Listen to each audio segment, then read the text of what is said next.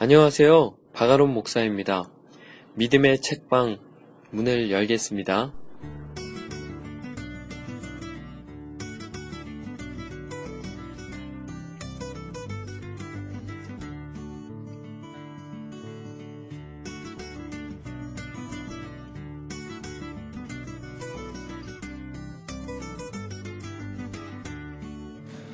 한 주 잘 보내셨습니까? 어, 두 주 만에 만나니까 두 주 잘 보냈냐고 인사해야 할까요? 어, 벌써 7월입니다. 2015년 절반이 지나갔어요. 그리고 뜨거운 여름이고요. 하반기를 더 멋지고 알차게 보내야겠다라고 생각은 하는데 그것이 생각만큼 쉽지는 않네요. 저는 지난주에 교육자 수련회를 잘 다녀왔고요. 나름 행복한 시간을 보내고 왔습니다. 참 즐겁게 다녀오긴 했는데 오니까 수련회와 관련 그런 일들이 산더미 같이 쌓여있네요. 뭐 어떻습니까? 7월은 그렇게 보내는 것이 가장 의미 있는 것이니까요. 그래서 제가 오늘은 뜨거운 여름, 오아시스 같은 책을 한 권 들고 왔습니다. 라고 하면 참 좋겠는데요.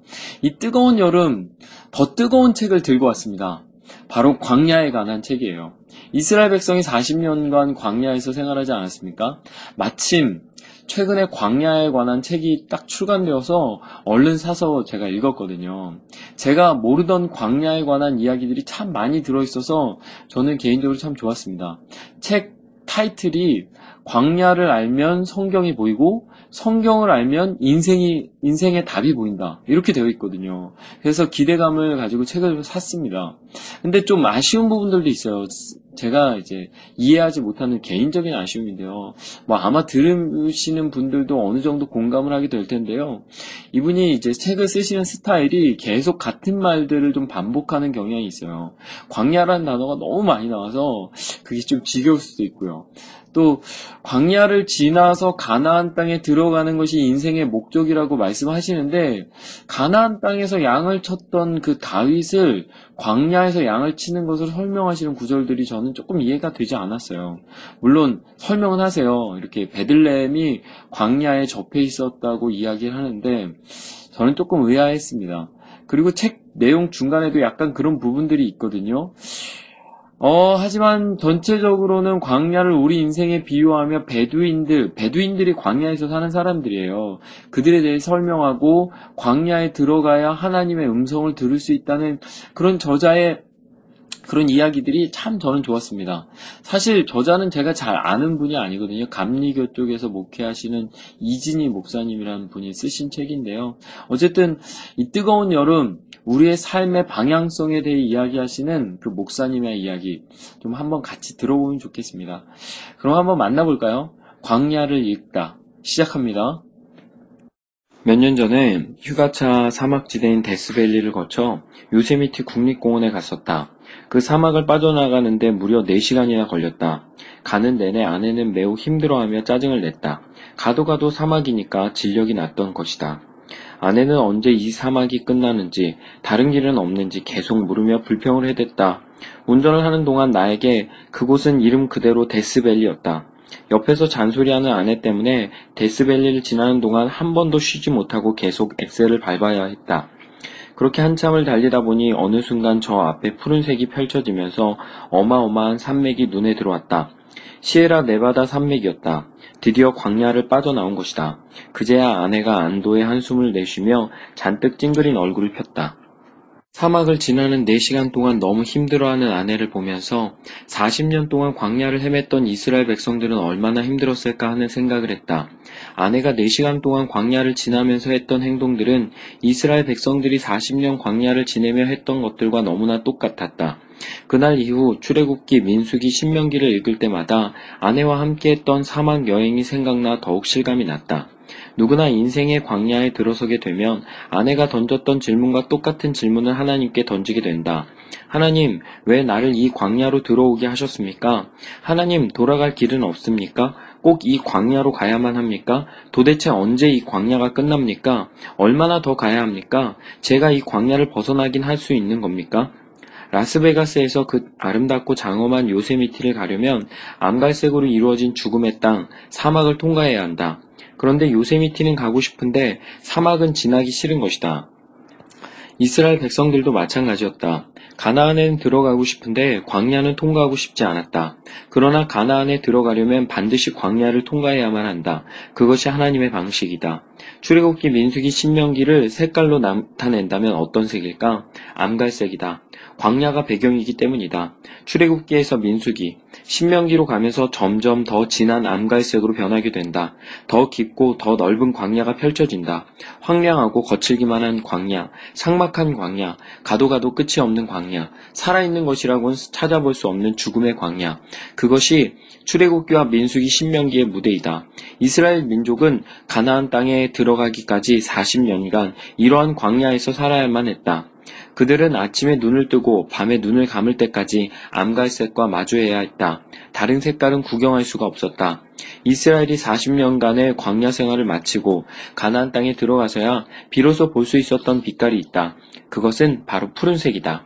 이 푸른 색깔은 신명기가 끝나고 이스라엘 백성이 가나안에 들어가게 되는 여호수아에 가서야 서서히 나타나기 시작한다.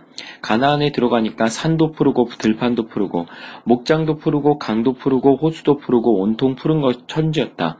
세상에 이런 세상도 다 있구나. 그들은 푸른색을 보며 감탄에 마지 않았을 것이다. 인생을 살다 보면 광야를 지날 때가 있고 가나안에서 살 때도 있다. 모든 것이 감사하고 기쁘고 즐거울 때, 세상이 온통 환하게 밝게만 보일 때에는 가나안의 푸른 시기이다. 그러나 항상 그럴 수만 없는 것이 우리 인생 아닌가? 때로는 생각한 대로, 계획한 대로 일이 잘 풀리지 않을 때가 있다. 무슨 일을 해도 꼬이는 상황에 처하면 정말 하나님이 계신가 하는 의심이 들기도 한다.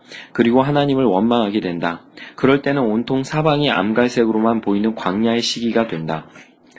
인생을 살다 보면 누구나 한 번쯤 광야를 경험하게 되는 것이다. 가정 문제 때문에, 자녀 문제 때문에, 건강 문제 때문에 또 사업이나 직장 문제 때문에 인생의 광야를 경험할 때가 있는 것이다. 다들 가나안처럼 행복하게 사는 것 같은데 나만 광야에 있는 것처럼 느껴지는가? 그렇지 않다. 나만 어렵고 힘든 것이 아니다. 나만 시련과 고통을 당하고 있는 것이 아니다. 누구나 다 나름의 광야를 겪고 있다. 누구에게나 문제가 있고 어려움이 있고 시련과 고통이 있다. 모세도 애굽에서 도망쳐 나와 40년간 광야 생활을 하지 않았는가? 다윗도 사울에게 쫓겨 13년간 광야 생활을 해야만 했다. 베두인만 광야에 사는 것이 아니다. 우리도 나름대로 광야를 살아가고 있는 것이다. 우리가 살아가면서 경험하게 되는 실패나 이별, 배신, 가난, 외로움, 두려움, 우울증 같은 이 모든 것이 다 우리가 살아가면서 통과해야 하는 광야들이다. 이 광야를 지나는데 얼마나 걸릴지는 아무도 모른다. 속히 빠져나가기를 바라지만 그렇게 못할 수도 있다. 출애굽기에서 시작한 엑소도스의 여정이 레위기, 민수기, 신명기를 거쳐 여호수아서에 가서야 완성되는 것처럼 우리의 광야도 결국엔 끝이 있고 그 종착지가 가나안이란 희망을 품고 발걸음을 내딛어야 하는 것이다. 이스라엘 백성들이 광야를 지날 때는 큰 광야와 작은 광야를 다양하게 지났다. 예를 들어 신의 광야는 큰 광야이고 그 광, 큰 광야 속에는 작은 광야들이 많다. 이스라엘 백성들이 수르 광야를 지날 때에는 물이 떨어졌다. 마라에서 물을 발견하여 들이켰지만 마실 수 없는 쓴물이었다. 신광야에 이르렀을 때에는 이집트에서 가지고 나온 양식이 다 떨어졌다. 굶어 죽는 상황이 되자 이스라엘 백성들은 이집트에 무덤이 없어 우리를 이 광야까지 데리고 나왔냐며 원망을 했다. 르비딤 광야를 지날 때는 물이 떨어지자 10년까지 메말라 버려 모세와 하나님을 비난하고 원망하는 소리가 더 심해졌다. 또 아말렉 족속을 만나 전쟁을 치러야 했다. 이처럼 광야에서 만나는 어려움들은 경제적, 사회적, 인간관계적인 면에서 불쑥 우리, 나타나 우리를 괴롭힌다. 우리가 만나는 여러 종류의 광야는 가나안에 이를 때까지 계속될 것이다. 우리는 그 광야를 견뎌내야만 한다. 시편 23편 하면 무슨 그림이 떠오르는가? 끝없이 펼쳐진 푸른 풀밭이 있고 그곳에서 한가롭게 풀을 뜯는 양들이 있고 옆에는 잔잔한 시내가 흐른다. 정말로 아름다운 한 폭의 그림 같은 모습이다. 그러나 시편 23편을 자세히 들여다보면 푸른 풀과 실만한 물가만 있는 것이 아니다. 자기 이름을 위하여 의의 길로 인도하시는도다. 의의 길이란 우리가 생각하는 올바른 길이 아니고 양들이 다니는 길을 말한다. 양들은 하루 종일 가파른 산등성이를 오르려 내려야 한다. 잘못해서 굴러 떨어지기라도 하면 다치거나 죽는다. 그렇기 때문에 목자는 양들을 안전하게 지키기 위해 지그재그 형태로 나 있는 똑바른 길로 양들을 인도한다.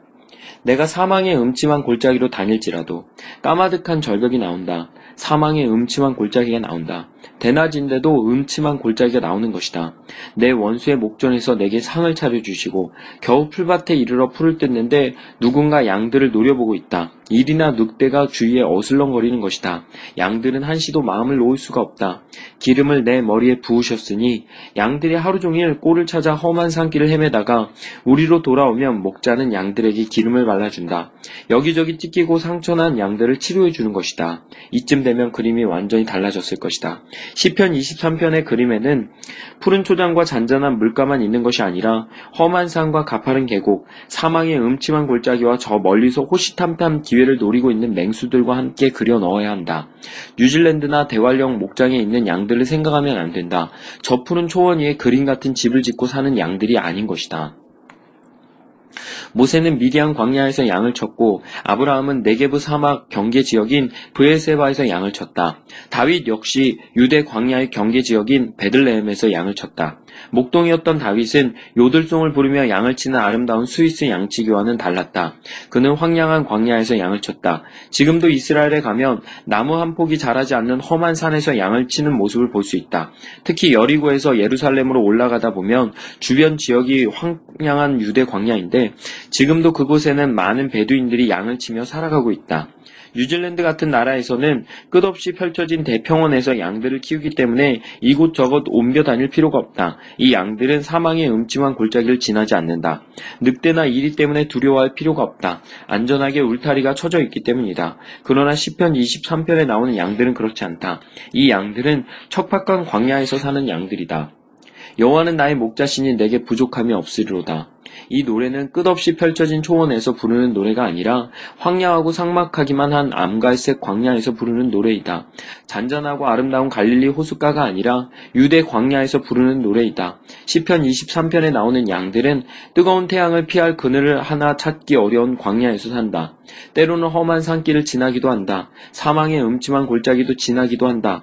생명의 위협을 당하기도 한다. 상처받고 병들어 치료를 받기도 한다. 길을 잃어버리기도 한다. 하지만 그런 광야에 살면서 이렇게 노래한다. 여호와는 나의 목자시니 내게 부족함이 없으리로다. 그가 나를 푸른 풀밭에 누이시며 쉴만한 물가로 인도하신도다. 양들은 광야에 산다. 그런데 양이 할 수 있는 것은 아무것도 없다. 정말 혼자서 스스로 할 수 있는 것이 하나도 없다. 자기가 먹을 꼴도 찾지 못한다. 길도 잘 찾지 못하고 다른 동물들과 맞서 싸우지도 못한다. 심지어는 잘 도망가지도 못한다. 스스로 살아갈 수 있는 능력이 하나도 없다. 그래서 동물학자들은 하나님이 만드신 것 가운데 인간이 돌봐주지 않았으면 지구상에서 가장 먼저 사라졌을 피조물로 양을 꼽는다. 양에게는 하나부터 열까지 모든 것이 다 문제다. 그런데 그들은 아무 문제 없이 광야에서 잘 살아간다. 어떻게 아무것도 자기 혼자 할 수 없는 양들이 그 험한 광야에서 살아갈 수 있는 것일까? 바로 목자 때문이다. 목자만 있으면 모든 문제가 해결된다. 목자가 100%다 책임져 주기 때문이다. 그렇기 때문에 그들은 광야에 살아도 여호와는 나의 목자시니 내가 부족함이 없으리로다 라고 고백할 수 있는 것이다. 뉴질랜드에 사는 양들은 광활하게 펼쳐진 초원 위 안전한 울타리 안에서 마음껏 꼴을 뜯어 먹으며 산다. 일이나 늑대의 위험도 없고 사망의 음침한 골짜기를 통과하지 않아도 된다. 말 그대로 저 푸른 초원 위에 그림 같은 집을 짓고 사는 것이다. 그들에게는 목자가 필요 없다. 목자 없이도 얼마든지 잘 살 수 있기 때문이다. 길 잃어버릴 염려가 없기 때문에 목자의 인도를 받을 필요도 없다. 그들은 이렇게 고백할지도 모른다. 내게 목자가 없어도 부족함이 전혀 없도다. 우리 인생도 마찬가지다. 뉴질랜드의 양처럼 좋은 환경 가운데서 남부를 것 없이 살아가는 이들이 있다. 그들에게는 인생이 푸른 초장이고 쉴만한 물가다. 그들의 잔은 항상 차고 넘치며 그들의 식탁은 항상 기름진 음식들로 가득하다. 그들은 목자가 필요 없다.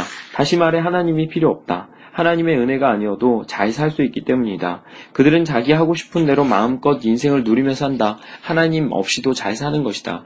그러나 아이러니하게도 뉴질랜드의 양들이 두려워하는 것이 한 가지 있다. 어느 날 갑자기 보이지 않던 목자가 나타나는 것이다.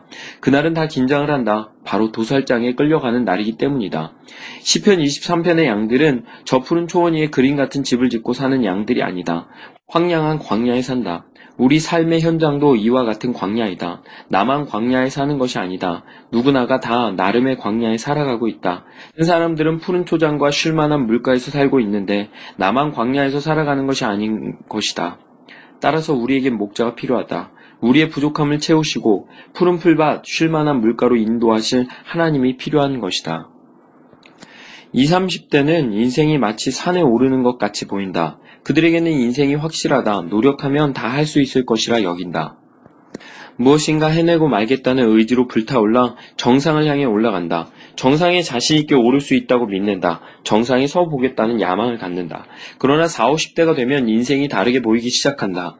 인생은 정상을 향해 오르는 것이 아니라 언제 끝날지 모르는 사막을 지나는 것이라는 사실을 깨닫게 된다. 인생은 무언가를 성취하기 위해 사는 것이 아니라 살아남기 위해 사는 것이라는 사실을 절감하게 된다. 갈수록 사막 한가운데로 들어가고 더 험한 산을 넘어간다. 사망의 음침한 골짜기를 지나고 맹수가 우리를 공격하는 수많은 삶의 위기들을 만나게 된다. 쫓기는 삶, 불안한 삶을 산다. 인생의 어두운 밤을 만나기도 하고, 인생의 풍랑을 만나기도 하고, 인생의 깊은 골짜기를 통과하기도 하고, 인생의 광야를 지나기도 한다. 김난도의 아프니까 청춘이다 라는 책이 있다. 그러나 청춘만 아픈 것이 아니다. 중년은 더 아프다. 울고 싶어도 소리내어 울지 못하는 세대가 중년이다. 지는 세대, 자리를 내주고 물러나야 하는 세대, 사라져가는 세대라는 서글픔이 있다. 송호근의 그들은 소리내 울지 않는다에는 중년의 서글픔과 뜨거운 눈물이, 눈물에 대한 이야기가 담겨 있다. 서울대 사회학과 교수인 저자는 어느 날 대리운전을 불러서 집으로 돌아가는 길에 운전기사와 이런저런 이야기를 나눈다. 운전기사는 송 교수와 나이가 같았는데 잘 나가던 회사에서 정년 퇴직하고 아르바이트로 대리운전을 하고 있었다. 그 후로 두 사람은 친구가 되었고 이 세대의 중년이 겪는 아픔을 담은 책이 바로 그들은 소리내 울지 않는다이다.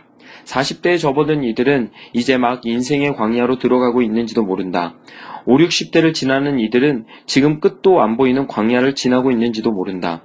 7, 80대를 지나는 이들은 그 광야를 거의 다 통과했을지도 모른다. 20, 30대나 인생이 산으로 오르는 것처럼 보이지 중년에 접어들게 되면 그렇지 않다. 인생은 산에 오르는 것이 아니라 광야를 지나는 것이라는 사실을 깨닫게 된다. 성공학이나 처세술, 자기 개발에 관한 책들은 한결같이 인생을 산에 오르는 것에 비유한다. 지그지글러의 정상에서 만납시다와 같은 책들은 어떻게 하면 정상의 자리에 오를 수 있는지, 어떻게 하면 성공할 수 있는지 그 비결을 알려주고 있다. 그러나 성경은 정상의 자리에 오르는 법은 가르쳐 주지 않는다. 어떻게 광야의 길을 무사히 걸어갈 수 있는지, 어떻게 하나님의 약속의 땅 가나안에 들어갈 수 있는지를 이야기한다. 성경에서 말하는 성공은 인생의 정상의 자리에 올라가는 것이 아니라 가나안에 들어가는 것이다. 우리의 목표는 성공하고 출세하는 것이 아니라 가나안 땅에 들어가는 것이다.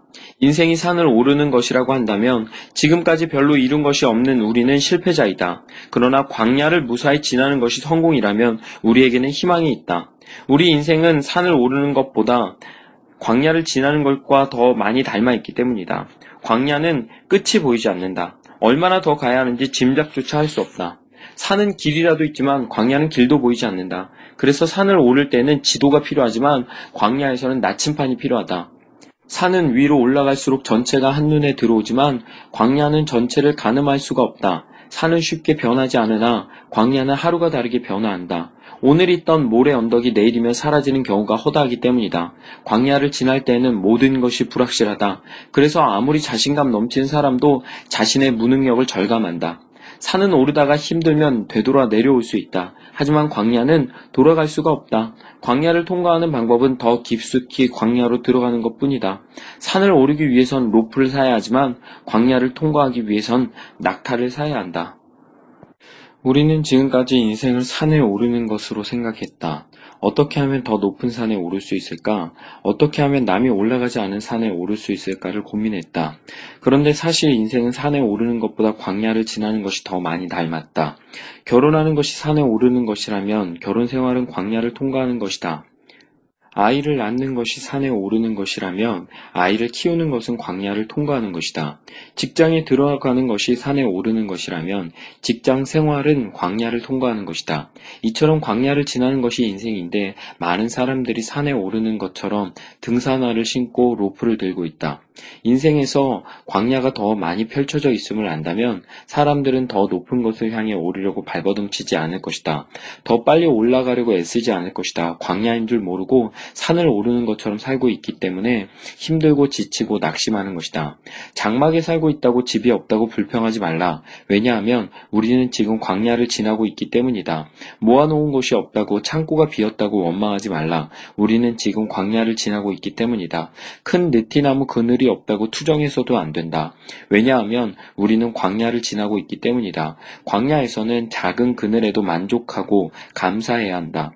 광야에서 필요한 것은 번쩍거리는 황금이 아니라 목마른 갈증을 해갈시켜줄 생수이다. 그러므로 황금을 팔아서라도 생수를 사야 한다. 생수 한 모금에 감사하고 일용할 양식이 주어지는 것에 감사해야 한다. 광야에서는 성공이 목표가 아니라 정상에 오르는 것이 목표가 아니라 무사히 빠져나가는 것이 목표다. 살아남는 것이 목표다. 광야에서는 살아남기만 해도 성공하는 것이기 때문이다. 우리가 지금까지 이루어 놓은 일이 없다고 할지라도 목표를 이루지 못했다 할지라도 정상의 자리에 올라가지 못했다 할지라도 낙심하지 말라. 우리의 목표는 정상에 오르는 것이 아니라 이 광야를 무사히 통과해서 약속의 땅 가나안에 들어가는 것이다. 광야를 무사히 통과해서 가나안에 들어가면 그것이 바로 성공이다. 베두인들은 문명을 등지고 평생, 아니 조상 대대로 사막이 좋아서 사막에 사는 사람들이다. 한 베두인에게 물어봤다. 당신은 이 광야에서 몇 년이나 살았습니까? 그러자 그가 대답했다. 700년입니다. 조상 대대로 그 광야에서 살았다는 의미이다. 베두인의 삶은 아주 단조롭다. 해가 뜨면 일어나고 해가 지면 잠자리에 든다. 그들은 소유하고 있는 것이 거의 없다. 땅도 없고 집도 없다. 아무데나 장막을 치고 산다. 광야이기 때문에 그럴 수 있다. 또 아무 때나 이사를 간다. 아침 식사를 하면서 오늘 우리 이사 갈까? 하는 이야기가 나오면 당장 짐을 싸서 낙타나 나귀에 싣고 장막칠 적당한 장소를 찾아 떠난다. 그 정도로 살림살이가 없다.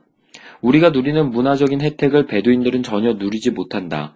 세상 문명을 등지고 살기 때문이다. 그러나 그들은 광야를 떠나지 않는다. 베두인들은 사막이 좋아 사막에서 사는 사람들이기 때문이다.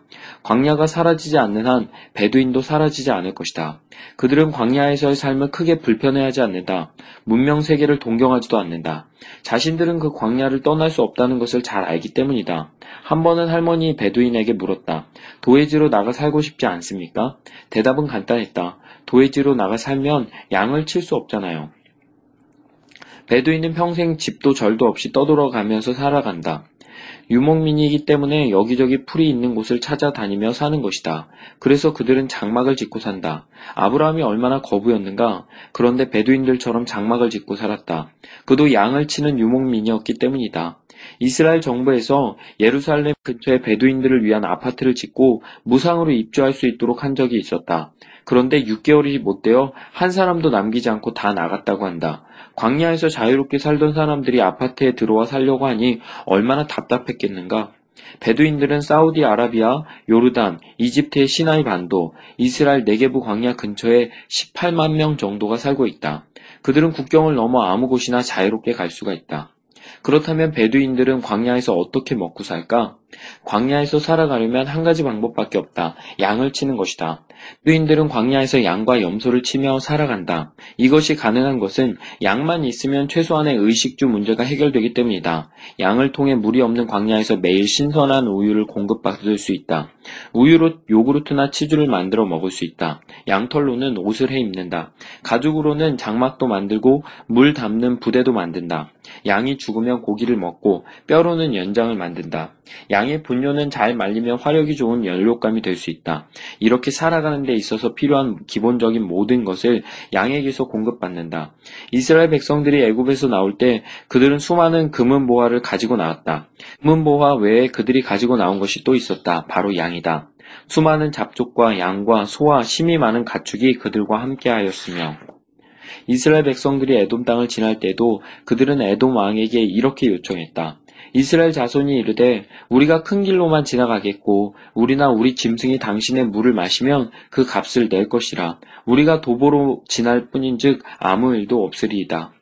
에돔 땅은 요르단 남부로서 유명한 와디럼과 페트라가 있는 곳이다. 이스라엘 백성들은 곧 가나안에 들어갈 상황이었다. 그런데 그들은 이집트에서 나올 때처럼 수많은 양떼를 데리고 이동 중이었다. 광야 40년 동안 계속해서 양을 쳤던 것이다. 이스라엘 백성들은 양을 치면서 광야 생활을 했기 때문에 매일 아침 신선한 우유를 마실 수 있었다. 반석에서 터진 물만 먹고 산 것이 아니다. 그들은 치즈도 먹고 양고기도 먹었다. 또한 양의 털로 옷을 해 입고 양 가죽으로 신발도 만들어 신었다. 물론 장막도 양의 가죽과 털로 만들었다. 하나님은 이스라엘 백성들이 광야에서 살아남을 수 있도록 그들로 하여금 수십만 마리의 양을 데리고 나가게 하신 것이다. 베두인들은 싸움에 능한 전사들이었다. 좋은 말로 전사지 사실은 약탈자들이었다. 광야에서 살아가려면 약탈자가 될 수밖에 없었다. 양을 키워서 의식주에 필요한 것을 공급받는다고 하지만 곡식이나 채소, 과일은 구경도 못한다. 구할 방법이 없다. 방법은 하나다. 약탈해 오는 것이다. 성경에 베두인이란 단어는 등장하지 않는다. 그러나 베두인들의 이야기는 많이 나온다. 광야를 배경으로 나오는 이야기들에 등장하는 사람들은 모두 베두인이라고 생각하면 거의 맞다. 광야에서 살아가는 사람들은 베두인밖에 없기 때문이다. 한 예를 들어보자. 이스라엘 백성들이 홍해를 건너 가나안으로 가고 있을 때 광야에서 아말렉 군대를 만났다. 이, 그들이 바로 베두인이다. 광야에서 양을 치며 살아가던 사람들이다. 추수 때마다 미디안 족속이 이스라엘에 들어와 약탈해 갔다. 해마다 이런 일이 반복되었다. 그래서 기드온이 일어나 군대를 모으고 그들을 처부수지 않았는가? 미디안은 오늘날 사우디아라비아로 사막지대이다. 그렇기 때문에 그들은 곡식이나 채소, 과일을 얻을 유일한 방법은 농사 짓는 사람들을 약탈해 가는 것이었다. 베두인의 풍습 가운데 하나는 여자가 낯선 남자와의 접촉을 꺼린다는 것이다. 베두인 여자들은 모두 다 얼굴을 가린다. 뜨거운 햇빛으로부터 보호하기 위해서뿐만 아니라 다른 사람들에게 얼굴을 드러내지 않기 위해서이다. 와디럼 광야에 처음 갔을 때의 일이다. 한 베두인 할머니가 양을 치고 있어서 차를 멈추고 가까이 다가가 사진을 찍었다. 그런데 예상치 못한 일이 벌어졌다. 우리에게 뭐라고 소리치면서 돌을 던지는 것이었다. 나는 의아하게 생각했다. 베두인들은 낯선 사람을 잘 대접하는 걸로 알고 있는데 왜 이러지? 나중에 가서야 낯선 남자가 사진을 찍으려 했기 때문에 그런 반응을 보였다는 사실을 알게 되었다. 성경에 보면 아브라함이 지나가던 낯선 사람들을 강권해서 자기 장막에 모시는 장면이 나온다. 그는 자신이 직접 음식을 준비하며 손님을 극진히 접대했다. 그때 아내 사라는 자기 방에서 나오지 않았다. 보통은 여자가 음식을 준비하는 것이 자연스러운데 왜 사라는 장막 안에 들어가 있고 손님이 돌아갈 때도 인사를 하러 나오지 않았을까? 그것은 바로 베두인의 풍습 때문이었다. 오래전에 베두인 장막에서 하룻밤 묵었던 적이 있다. 그런데 남자가 처음부터 끝까지 우리를 다 대접했지 여자는 우리와 눈도 마주치지 않았다. 이런 것이 베두인의 풍습이다. 베두인은 혈연 공동체이다. 친척끼리 모여 산다. 결혼도 시족 안에서 이루어진다. 대개가 사촌끼리 결혼을 한다. 베두인 사회에서 사촌 간의 결혼은 자연스러운 일이다. 이렇게 사촌지간에 결혼을 많이 하다 보니 베두인 사회에서는 이혼이 쉽지 않다. 베두인이 속한 이슬람 문화권에서는 4명의 아내를 둘 수 있다. 야곱이 4명의 아내를 두었기 때문이라고 한다. 한 번은 카이로에서 만난 택시 기사에게 농담으로 여러 명의 아내를 둘 수 있어서 좋겠다 했더니 의외의 대답이 돌아왔다. 여자는 한 명도 너무 많습니다. 4명까지는 아니더라도 2명의 아내를 두고 사는 베두인들이 많다. 그러다 보니 자녀들도 여럿이다. 한 지붕 아래서 두 아내와 같이 산다고 하는 것이 과연 쉬운 일일까? 그러나 베두인 사회에서는 두 아내가 화목하게 자매처럼 잘 지낸다. 야곱은 라헬을 얻기 위해 7년간 장인의 일을 해주었다. 레아까지 합치면 14년 동안 일을 해주었다. 이것이 베두인의 풍습이다. 유목사회에서는 여성의 노동력이 큰 비중을 차지하는데 그러한 노동력 상실의 대가로 사회로부터 결혼 지참금을 받는 것이다. 여자는 결혼해서 다른 가문으로 시집을 갔어도 여전히 친정 가문에 속한다. 물론 이혼을 하게 되면 친정으로 돌아간다. 베두인은 환대로 유명한 사람들이다. 나그네나 낯선 사람을 정성껏 대접하는 풍습이 있다. 아마도 낯선 사람에게 가장 잘 대접하는 민족이 베두인일 것이다. 아브라함이 지나가던 낯선 세 사람을 강청해서 지극히 접대한 것도 그들이 천사였기 때문이 아니다. 그들이 누구인지 전혀 모르는 가운데 그들을 대접한 것이었다. 아브라함이 특별히 믿음이 나은 사람이라서 나그네를 환대한 것이 아니라 대부분 유목민들은 아브라함처럼 나그네를 환대한다. 모세가 사람을 죽이고 광야로 피했을 때 우물에서 양들에게 물을 먹이고 있던 이드로의 딸들과 만나게 된다. 그들은 낯선 남자를 보고서 놀라서 집으로 달려가 아버지에게 알렸다. 그러자 이드로가 딸들을 야단친다. 너희가 어찌하여 그 사람을 버려두고 왔느냐? 그를 청하여 음식을 대접하라. 베두인들이 환대를 중요시하는 이유가 있다. 광야에서는 혼자서 살아남기 어렵기 때문이다. 내가 도와주지 않으면 죽을지도 모른다. 그렇기 때문에 누구든 손님을 맞아들이고 대접하는 것이다. 또 내가 언제 그 사람과 같은 처지에 놓이게 될지 모르기 때문에 낯선 사람들을 잘 대접하는 것이다. 광야에서는 외로울 수밖에 없다. 가족끼리 살기 때문에 낯선 사람이 오면 반가운 마음이 든다. 중국에 인위전이라는 한 여인이 있었다. 생명부지의 사람과 결혼하여 사막에서 살게 되었는데 사람을 한 명도 만나지 못하자 점점 외로워졌다. 그러던 어느 날 저 멀리서 사람이 다가오는 것이 보였다. 반가운 마음에 달려갔지만 그 사람은 말없이 그녀를 지나쳐갔다. 여인은 그의 뒷모습을 멍하니 바라보다가 집에 가서 대야를 가지고 나왔다. 그러고는 그 지나간 사람의 발자국을 대야로 덮어 놓았다. 그 후에 외로울 때면 그 발자국을 바라보았다고 한다. 얼마나 외로웠으면 그랬겠는가. 베두인은 낯선 사람이 오면 사연도 묻지 않고 무조건 받아들인다. 이름도 성도 묻지 않는다. 또한 일단 손님으로 받아들인 사람은 목숨을 걸고 지켜준다. 100여 년 전에 터키가 이스라엘 요르단 지역을 다스리고 있었을 때였다. 터키 군인들이 베두인 장막에 죄수가 숨어 있다는 정보를 입수하고 들이닥쳤다. 군인들은 죄수를 내어 놓으라고 협박했지만 베두인 주인은 자신의 집에 온 손님이므로 내줄 수 없다면서 거절했다. 군인들이 강제로 집을 수색하려 하자 베두인 주인은 총을 꺼내 자신의 말을 쏘아 죽였다. 그리고 이렇게 말했다. 내가 가장 아끼고 사랑하는 말을 죽였소. 내가 가장 사랑하는 말도 죽인 마당에 내가 못할 일이 무엇이 있겠소. 어디 한번 들어가 보시오. 이것이 유목민들의 환대 문화이다. 베두인들은 차를 즐겨 마신다. 하루 종일 시간만 나면 차를 마신다. 손님이 오면 예외 없이 차를 대접한다. 이유가 무엇일까? 광야에서는 비타민을 공급받을 길이 없다. 농사를 지을 수 없기 때문이다. 그들이 비타민을 공급받을 수 있는 유일한 방법은 차를 마시는 것이다. 그래서 낯선 사람이 방문하면 차부터 대접한다. 앞서 말한 것처럼 남자가 차를 대접하는데 첫 번째 잔은 안전하다는 것을 보여주기 위해 자신이 마신다. 두 번째 잔은 손님에게 맛을 보게 한다. 그리고 세 번째 잔은 가득 부어 손님에게 건넨다. 이렇게 손님을 맞이하면서 세상 돌아가는 이야기를 들으며 외로움을 달랜다. 그들은 쉽게 마음을 열어 누구와도 금세 친해진다. 그래서 대화 문화가 발달되어 있다. 문자나 기록보다는 전승과 구전을 중요시하며 이야기에 능한 민족이다. 낮에는 하루 종일 양을 치면서 무료한 시간을 지내기 때문에 저녁이 되면 가족과 이웃들이 함께 모여 모닥불을 피워놓고 음식을 나누며 이야기꽃을 피우고 밤하늘 아래서 즐겁게 춤을 춘다. 몇천 년 동안 세상 문명을 등지고 자신만의 고유한 전통과 문화를 고수하며 살아온 베두인들을 보면 성경에 나오는 아브라함, 이삭, 야곱, 요셉, 모세, 다윗과 같은 사람들이 어떤 삶을 살았는지 짐작할 수가 있다. 왜냐하면 그들도 베두인들처럼 광야에 장막을 치고 양을 키우며 살았기 때문이다. 여호와께서 신의 광야 회막에서 모세에게 말씀하여 이르시되 여기에서 광야는 미드바르이고 말씀하셨다는 다바르이다.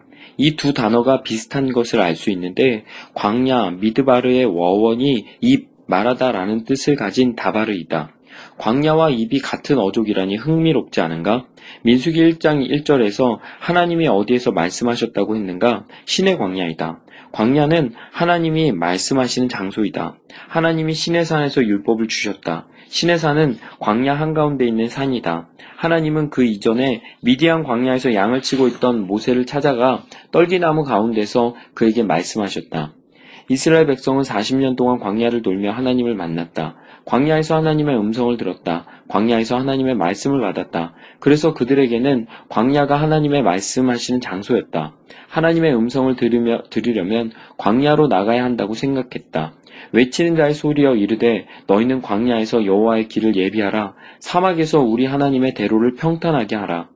왜 아무도 없는 광야 한복판에서 하나님의 말씀을 외치라는 것인가?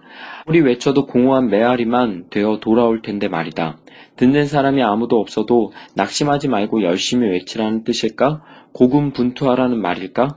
유대인들에게 있어서 예언자가 마땅히 있어야 할 자리는 광야였다. 어떤 예언자가 광야에 있다 하면 사람들은 그 예언자야말로 진짜 예언자라 생각했다.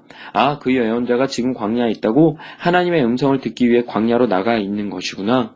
그 예언자야말로 진짜 예언자다. 그렇다면 그가 있는 광야로 나가 그가 하나님께 받은 말씀을 들어야겠구나 라고 여긴 것이다. 세례 요한도 광야에서 외쳤다. 사람들이 그에게서 하나님의 말씀을 들으려고 광야로 몰려들었다. 그가 회개하라고 외치자 사람들이 그에게 세례를 받으며 회개했다. 사람들은 왜 예루살렘 성의 제사장들에게로 가지 않고 광야에 나가 있는 그에게 몰려들었을까? 그에게서 진짜 살아있는 하나님의 말씀을 듣기 위해서였다. 예루살렘 신학교가 아니라 광야에서 직접 하나님을 체험하고 하나님의 음성을 들은 사람들에게서 살아있는 하나님의 말씀을 들으려고 광야까지 갔던 것이다. 사람들은 세례 요한이 진짜 예언자라고 믿고 그를 신뢰했다. 그가 하나님의 음성을 듣기 위해 광야로 나간 모습을 보고 전적으로 신뢰한 것이다. 예루살렘 성전에서 제사장으로서 누릴 수 있는 종기와 영광을 다 버리고 광야로 나가 낮은 모습으로 살아가는 모습을 보고 그를 진짜 예언자로 신뢰한 것이다. 예언자들이 왜 광야로 나갔는가? 하나님의 음성을 듣기 위해서다. 사람들이 왜 광야로 나갔는가? 예언자들에게 들려주신 하나님의 음성을 듣기 위해서이다. 그렇게 광야는 하나님의 음성을 듣는 장소이다. 하나님이 말씀하시는 장소이다. 하나님을 생생하게 체험하는 장소이다. 디베르 황제가 통치한 지 15해, 곧 본디오 빌라도가 유대의 총독으로 헤롯이 갈릴리 본붕 왕으로 그 동생 빌립이 이두레와 드라고닛 지방의 본붕 왕으로 누사니아가 아빌레네의 분봉왕으로 안나스와 가야바가 대제사장으로 있을 때에 하나님의 말씀이 빈들에서 사가랴의 아들 요한에게 임한지라.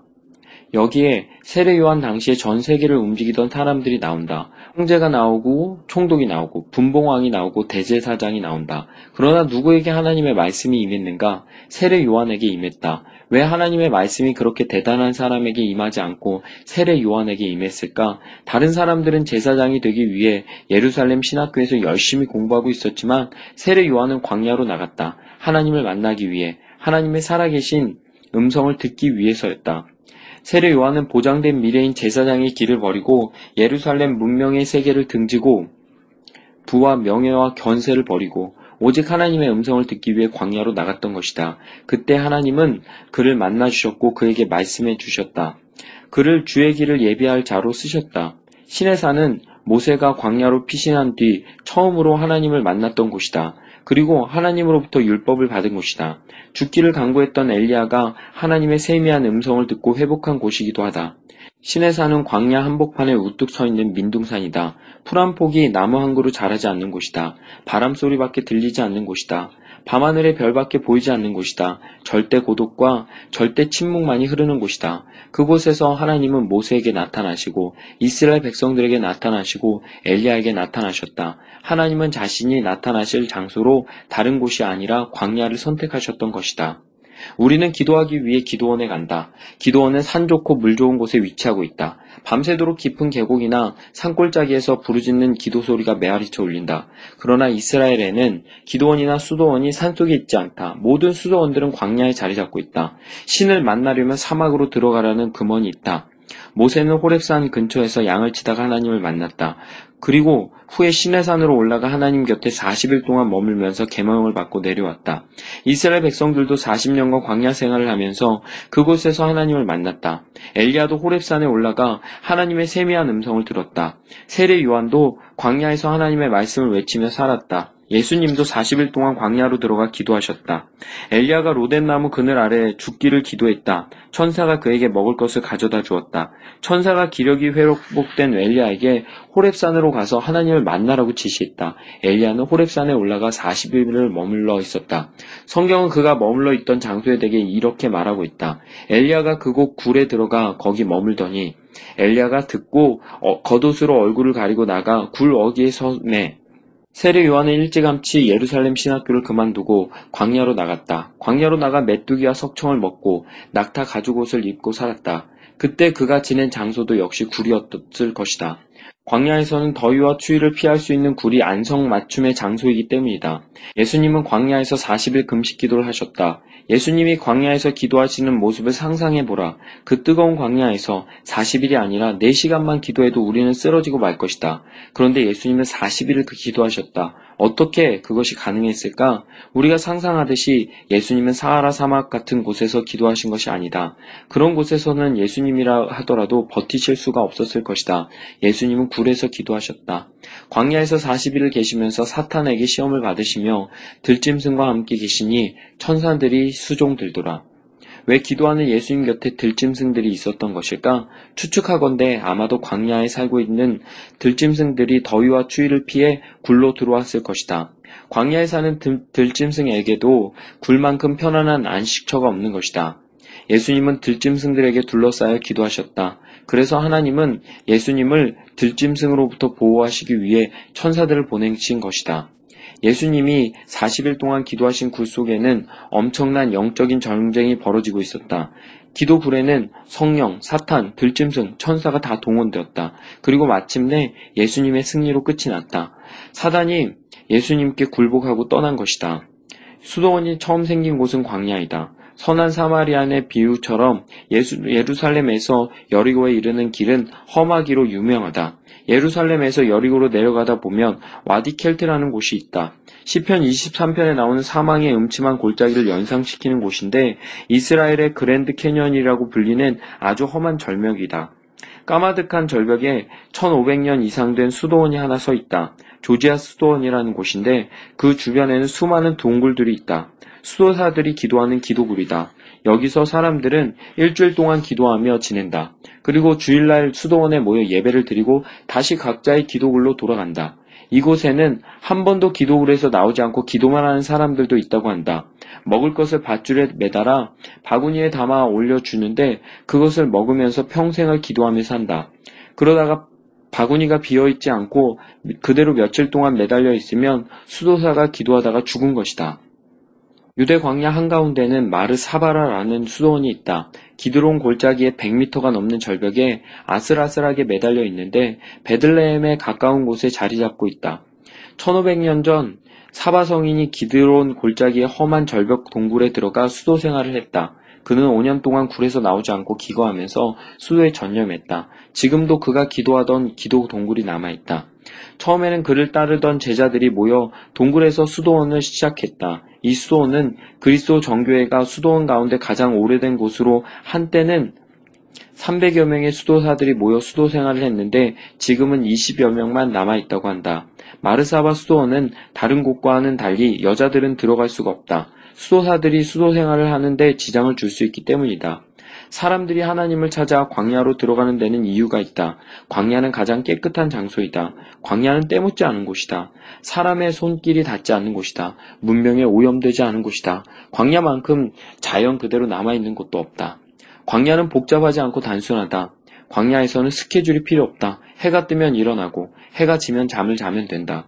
광야에서는 모든 것이 멈춰 있는 듯하다. 아무것도 움직이는 것이 없다. 광야에서는 바쁠 이유가 하나도 없다.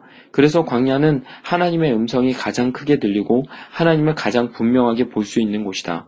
우리는 광야로 들어가야 한다. 그곳에서 하나님의 음성을 듣고 하나님을 만나는 경험이 있어야 한다.